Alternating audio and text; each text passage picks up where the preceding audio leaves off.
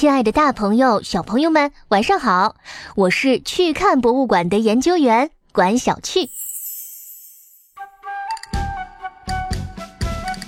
前两天我们认识了达芬奇、米开朗基罗，今天就来讲一讲文艺复兴三杰里的最后一位，也是最年轻的一位艺术家——拉斐尔。在五百多年前的意大利。拉斐尔可是比其他两位更受欢迎的万人迷艺术家呢。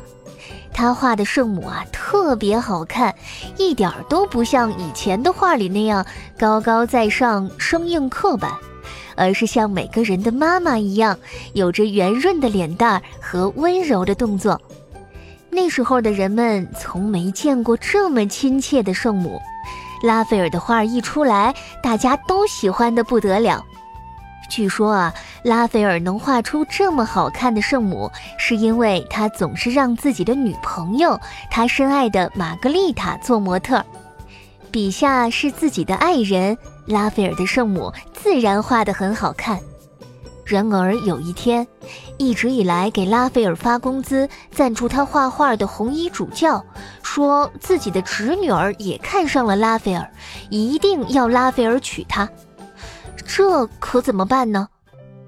如果和红衣主教的侄女儿结婚，那就是背叛了女朋友玛格丽塔；如果不答应呢，又会得罪红衣主教，不仅没法继续画画，更说不定就没钱生活了。拉斐尔想来想去，决定先口头答应红衣主教，和他的侄女儿订了婚。不过呢，订了婚之后就一直拖着，不肯和这个硬塞过来的未婚妻真的结婚。这一拖就是六年。六年后，拉斐尔去世，这桩婚事才不了了之。拉斐尔去世之后，很多人都批评他说。虽然他并没和红衣主教的侄女儿真的结婚，但他还是订了婚，一样是背叛了女朋友，不好不好。然而他去世五百多年后的一天，这件事儿却神奇的反转了。那时专家们正在研究拉斐尔为女朋友玛格丽塔画的一幅肖像。他们用上了 X 光，以便给这幅画做个全面的体检，检查画作的每一个细节。突然，他们透过 X 光发现，这幅画中的玛格丽塔左手中指上有一枚红宝石做的结婚戒指。一直以来，这枚戒指都被修改画作的颜料挡住了。这一次通过 X 光。终于发现了这枚藏着的婚戒。原来拉斐尔最终还是没有背叛女朋友玛格丽塔，甚至可能早就和她私定终身，瞒着红衣主教偷偷结了婚。